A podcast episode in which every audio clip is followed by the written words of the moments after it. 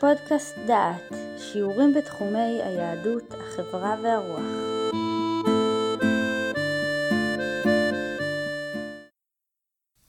ברוכים הבאים לפודקאסט דעת. אנחנו הגענו לסיכום הנושא בג"ץ קעדאן. רק כדי לסכם את העניין בשני משפטים, בג"ץ קעדאן היה בג"ץ שהגיש ערבי נגד מינהל מקרקעי ישראל והסוכנות, על כך שלא נתנו לו להצטרף ליישוב שהיה מיועד אך ורק לבוגרי צבא, וממילא הערבים לא יכלו להצטרף אליו. בית המשפט העליון פסק שהערך העליון והחשוב ביותר בהתנהלות מדינה הוא ערך השוויון. ולכן החלטה הקובעת שערבים אינם יכולים לגשת למכרז ולהצטרף ליישוב, החלטה כזאת היא פסולה ואסור לה להתקיים. הבג"ץ הזה היה רעידת אדמה, מפני שההתיישבות היהודית בארץ ישראל מאז הציונות הייתה איסוף כספים מן העם היהודי לתפוצותיו, גאולת קרקעי, הקמת יישובים בארץ, דאגה לכך שיהיה רצף של יישובים יהודיים שלא ייקטע. כל הדברים האלה עכשיו באחת מסתיימים. וכל זה אל מול האיום העומד נגד כל ערבי המוכר קרקעות ליהודי, שעונשו מוות.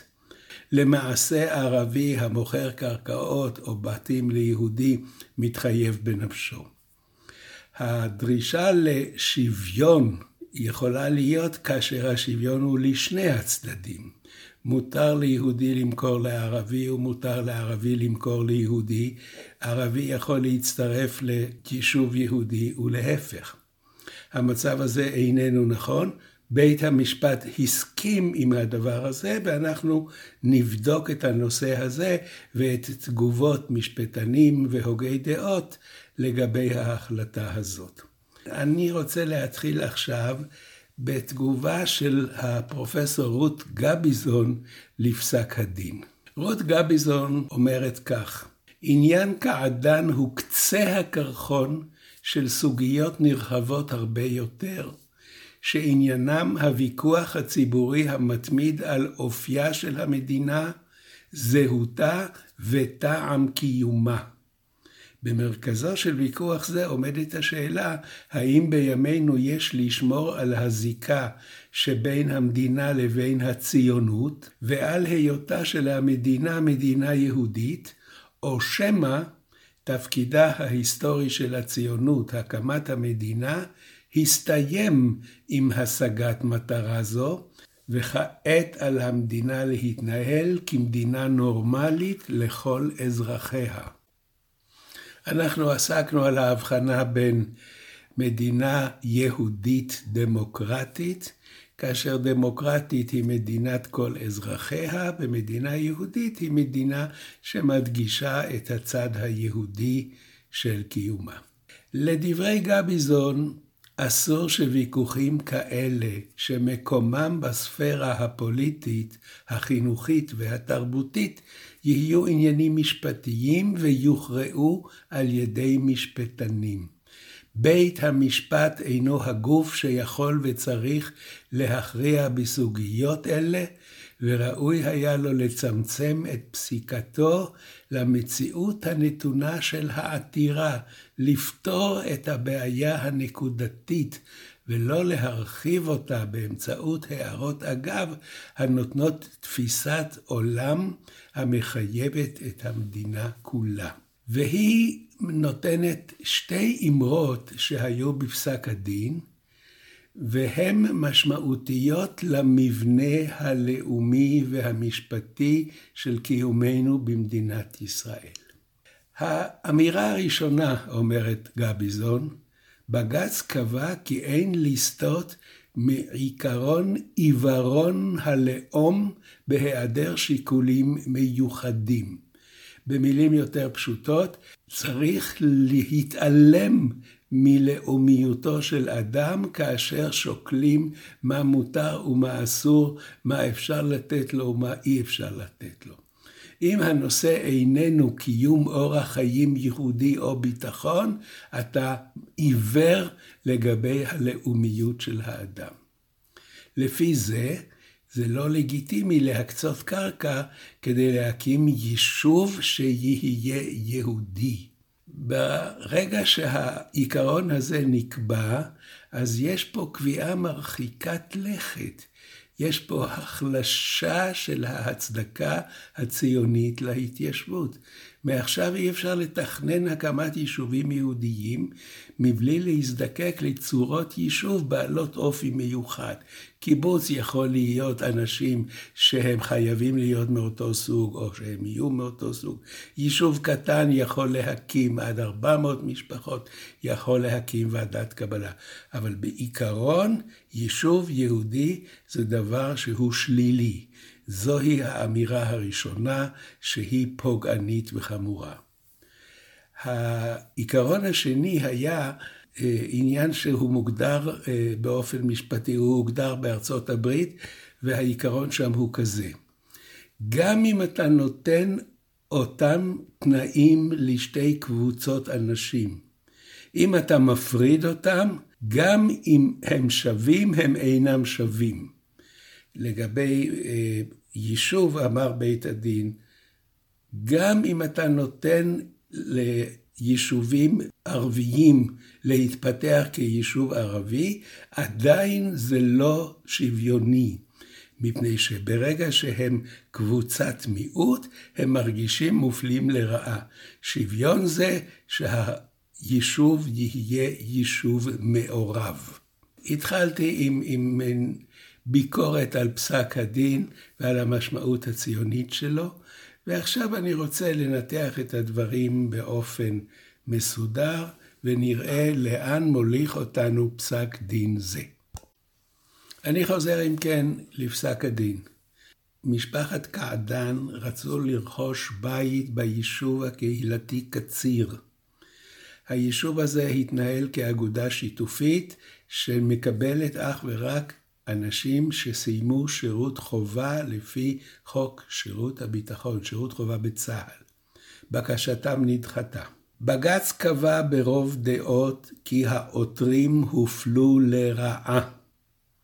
ביסוד פסק הדין עמדו חשיבותו ומרכזיותו של עקרון השוויון, אשר הופר על פי פסיקת בית המשפט העליון, על ידי הפליה בין בני אדם לעניין האפשרות להתגורר ביישוב על רקע השתייכותם הלאומית. את פסק הדין כתב הנשיא ברק, והוא ניתח את הדברים לפרטיהם, ואני אתן כאן את הקטעים המרכזיים של פסק הדין שלו. באופן מעשי, היו אלה קרקעות מדינה, וקרקעות המדינה כולם נמסרו למינהל מקרקעי ישראל. מטרת המינהל הוא לבצע מדיניות ביטחון ולאפשר ביצוע פרויקטים לאומיים. אומר ברק, בחוק לא כתוב שהקרקעות נמסרו למינהל כדי להפלות את המגזר היהודי לטובה. אילו היה כתוב כך בחוק, הייתי איכשהו מסתדר ועושה משהו. אבל כיוון שזה לא כתוב בחוק, אז אני מפעיל את החוק לפי ערכי היסוד של שיטת המשפט הישראלי. העיקרון הרלוונטי לענייננו, העיקרון המחייב את המדינה לנהוג בשוויון בכל פעולה מפעולותיה. ואילו כאן, הקרקעות ניתנו למינהל, המינהל העביר אותם לסוכנות, הסוכנות העביר אותם לאגודה שקיימה תקנות ששללו מערבים אפשרות להצטרף ליישוב קציר. יש פה בעיה בגישה הזאת. להגיד עכשיו שהעיקרון המחייב הוא עיקרון שוויוני, אז זה בעצם סותר את כל מה שהתרחש בהתיישבות העברית החדשה. הוקמו יישובים עבור יהודים, נאסף כסף יהודי בכל העולם. גם אנשים בחרו להתיישב בקציר משום שזה יישוב יהודי. פתאום כל התכנונים וכל המחשבות התהפכו. אז על כך כותב השופט ברק דברים אלה. יש להתחשב בכך שנוצרה הסתמכות רבת שנים, הן מצד הסוכנות שהשקיעה משאבים בפיתוח המקרקעין על פי מסמכי היסוד שלה, ומסמכי היסוד של הסוכנות הם להקים יישובים יהודיים, והן מצד התושבים שעברו להתגורר ביישוב על יסוד ההנחה כי יגורו בו יהודים בלבד. לכן, אומר ברק, אנחנו לא מתעסקים עם הסוכנות ולא עם האגודה. בית המשפט הצהיר שהמדינה לא הייתה רשאית להקצות מקרקעי המדינה לסוכנות היהודית לשם הקמת יישוב קהילתי קציר. כאשר היישוב הוא על בסיס של אפליה בין יהודים לאינם יהודים. זאת אומרת שאומנם נכון שהסוכנות עוסקת והקרן הקיימת וכל ההתיישבות היהודית בארץ ישראל וכל גאולת הקרקע, כולם יצאו מתוך הנחה שבונים יישובים יהודיים, אבל בית המשפט לא עוסק בזה. בית המשפט מצהיר שהמדינה איננה רשאית להעביר לסוכנות אדמות להקמת יישובים, כל עוד היישובים אינם שוויוניים, כי זה העיקרון החשוב ביותר בניהול מדינה. ולכן בית המשפט הורה שהמדינה צריכה לשקול את בקשת העותרים לרכוש לעצמם חלקת מקרקעין בקציר לצורך הקמת ביתם, מתוך התחשבות בעיקרון השוויון, ולהחליט בנושא במהירות הראויה. זהו פסק הדין של הרוב, וזה מה שנקבע למעשה לצורך ביצוע. היה שופט אחד שהוא היה בדעת מיעוט, אבל גם הוא נתן את דבריו לחצאים. הוא אומר ככה, הוא מסכים לעמדה העקרונית של הצורך בשוויון כדבר מרכזי בניהול המדינה, ושצריך להקצות קרקעות באופן שוויוני, ואסור לעקוף אותו על ידי שמעבירים קרקע לסוכנות. אבל, הוא אומר, צריך לאזן בין החשיבות של השוויון לבין ערכים נוספים. מדינה לא מתנהלת אך ורק על פי ערך השוויון. יש ביטחון לאומי, ויש צורך להבטיח את קיומה של מדינת ישראל. טוען השופט קדמי, הפתח המאפשר לדחות את עקרון השוויון לטובת ערכי הביטחון הלאומי מצטמצם. דהיינו, בעבר, כדי שיישוב ישרוד, הוא חייב להיות יישוב יהודי, שכולם משתתפים בשמירה, וכולם נזעקים ברגע שיש התקפה של השכנים מסביב.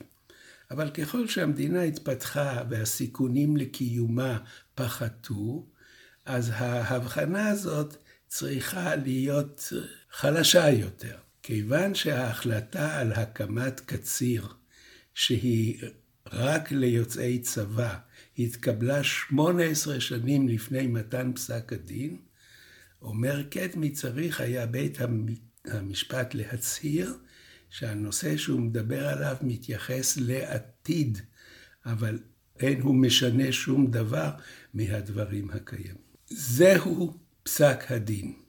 הרוב קובע ששוויון הוא ערך מרכזי. דעת המיעוט של השופט קדמי טוענת שאומנם שוויון הוא ערך מרכזי, אבל יש ערכים נוספים וצריך להביא אותם בחשבון לפי המצב הפוליטי ולפי התפתחות המדינה והיישובים שבה. עכשיו אני מתחיל לתת ביקורות שונות על פסק הדין. השיחה הזאת בנויה על מאמר שכתב אה, הפרופסור שמעון שטרית, שהוא התפרסם ברבעון קרקע ביטאון המכון לחקר שימושי קרקע של הקרן הקיימת לישראל. אומר הפרופסור שטרית, בתוך פסק הדין הוזכר שהציעו לקעדן חלופה שוות ערך. היישוב קציר בנוי על שתי גבעות סמוכות. אחת נבנתה על ידי משרד הבינוי והשיכון והיא מיועדת לציבור הרחב. השנייה הוקצתה לסוכנות שהקימה עליה יישוב קהילתי. אם כל מה שרצתה משפחת קעדן היה לחיות ביישוב בעל רמה גבוהה יותר, יכלו לרכוש קרקע בגבעה שנבנתה על ידי משרד הבינוי והשיכון, או ביישוב העירוני הסמוך חריש, אבל הם התעקשו דווקא לגור ביישוב הקהילתי. אז הנימוק שהם העלו איננו נימוק אמת. לא הרצון להיטיב את רמת החיים שלהם, אלא לשבור את המונוליטיות של היישוב היהודי.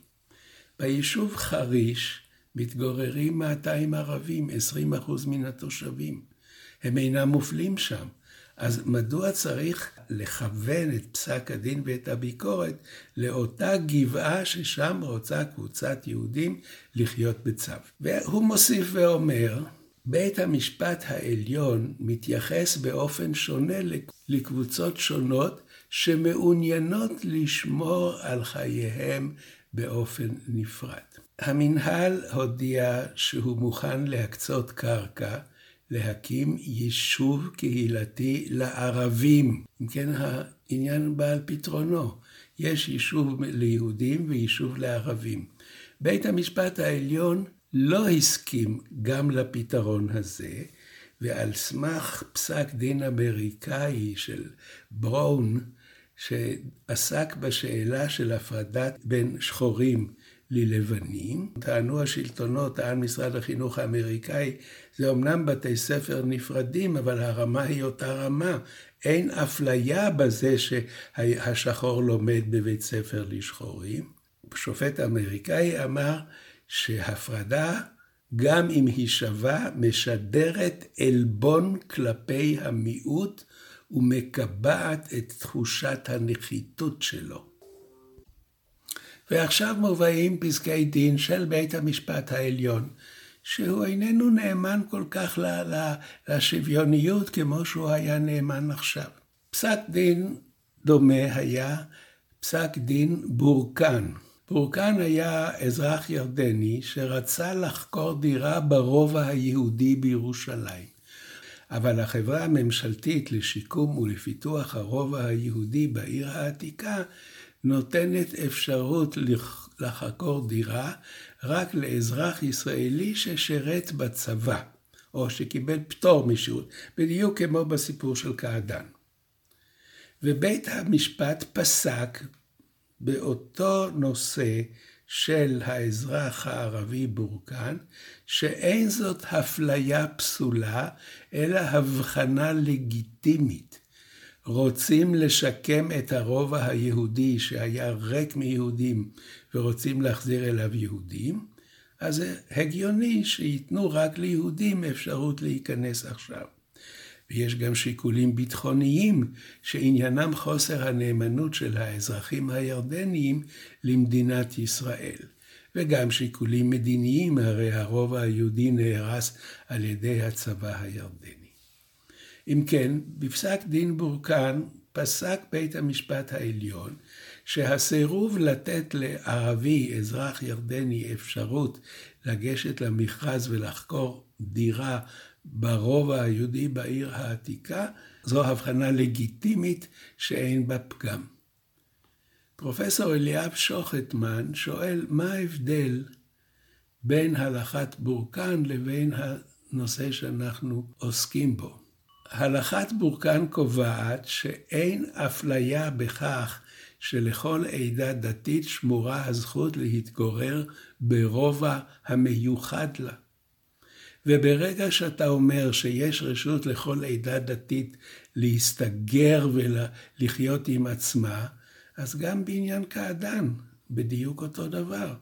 אין שום אפליה פסולה אם אומרים היישוב הזה מיועד ליהודים, ובמקביל יהיה יישוב אחר שהוא מיועד לערבים, ויש שוויון, כי לכל אדם יש רשות ויש אפשרות לגור ביישוב. ויש עוד בג"ץ אחד מעניין, וזה פסק דין אביטן. שם היה דבר הפוך. מנהל מקרקעי ישראל הקים את היישוב שגב שלום בשביל הבדואים, והוא נתן לבדואים תנאים נוחים כדי לחקור את הקרקע. הגיש אדון אביטן בג"ץ, שהוא רוצה גם כן לחקור קרקע ביישוב, והוא אפילו מוותר על ההטבות שמקבלים הבדואים. דחו את העתירה, והנימוק היה, זאת לא אפליה אסורה על רקע לאומי, אלא הבחנה מותרת, הנובעת מן האינטרס הלגיטימי של המדינה לעודד התיישבות קבע של הבדואים, אשר לאור אופיים ודרך חייהם הם מהווים קבוצה ייחודית ביישובים עירוניים נפרדים. אם כן, הבדואים הם קבוצה ייחודית, ולכן בזה שמונעים מיהודי לגור ביניהם אין זאת אפליה.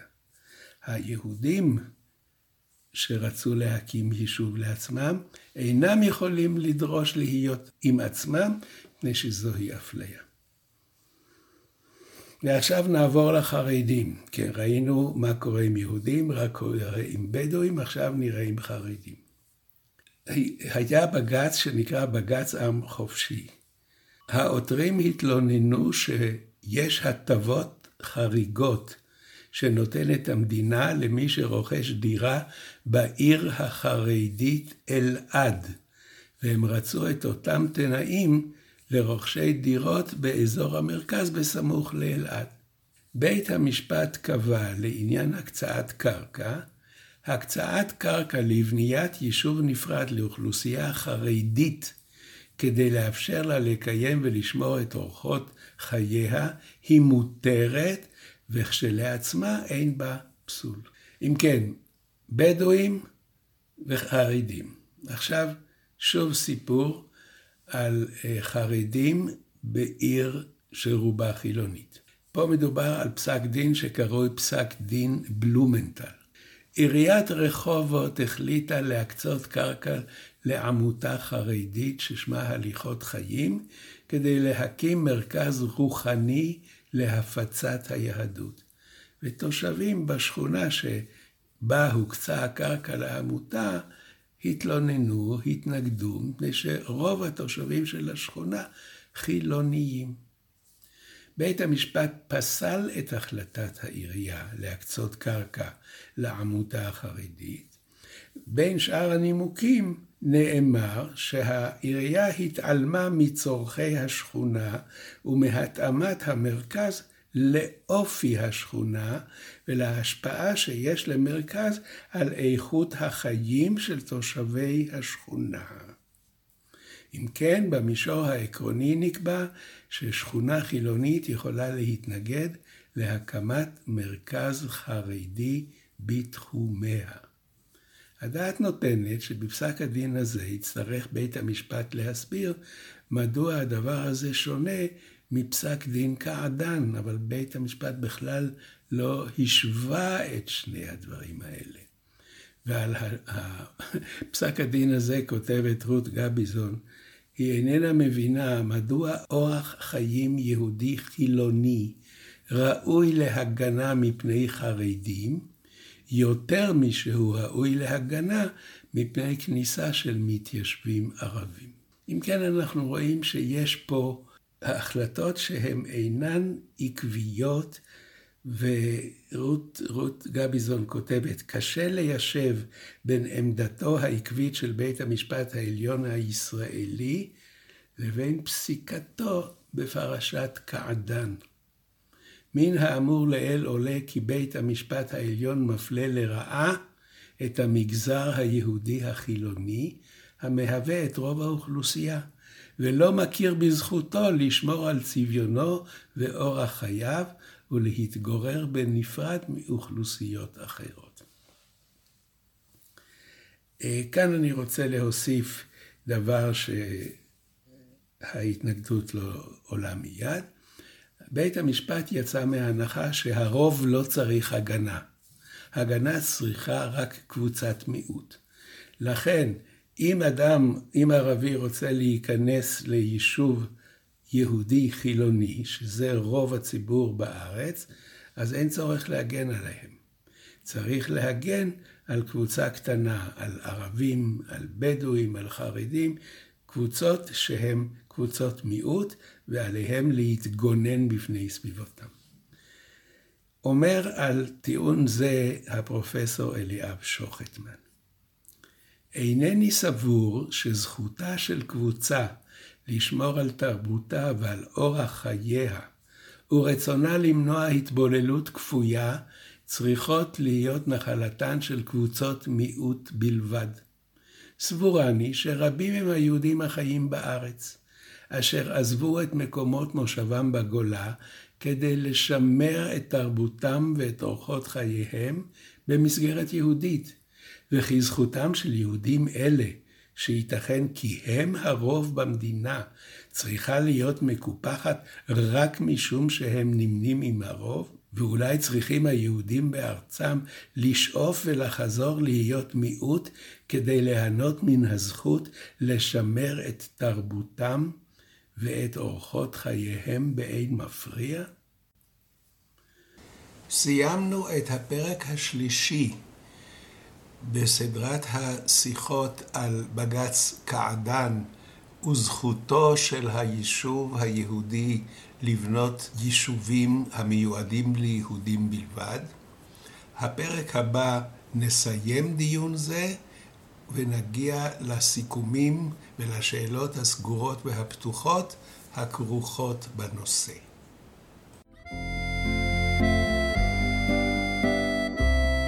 שמעתם שיעור פרופסור יהודה איזנברג. את הקורס המלא וקורסים נוספים ניתן לשמוע באתר דעת במדור פודקאסט.